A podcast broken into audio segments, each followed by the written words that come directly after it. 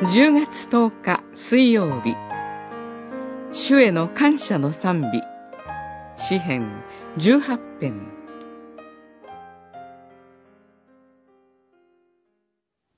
主よ、国々の中で私はあなたに感謝を捧げ、皆を褒め歌う。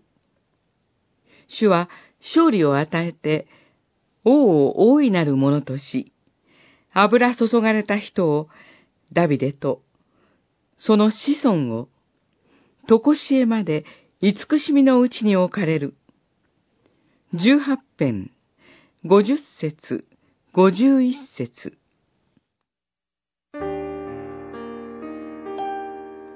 表題には、主がダビデをすべての敵の手、また、サウルの手から救い出されたとき、彼はこの歌の言葉を主に述べたとあります。サムエル記下22章では、ダビデ王の生涯を総括する部分で、この歌が記録されています。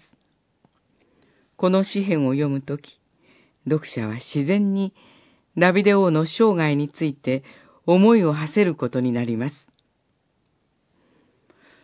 この詩篇の根底に流れているのは、主への感謝です。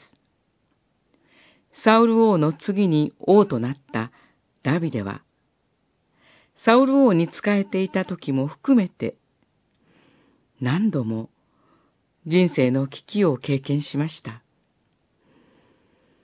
けれども、ダビデはそのすべての危機から主によって守られてきたと感じています。この詩篇に込められているのは、自分を救ってくださった主なる神への感謝の賛美です。このダビデの主への感謝の賛美は、読者である私たちをも、主への感謝の賛美に向かわせます。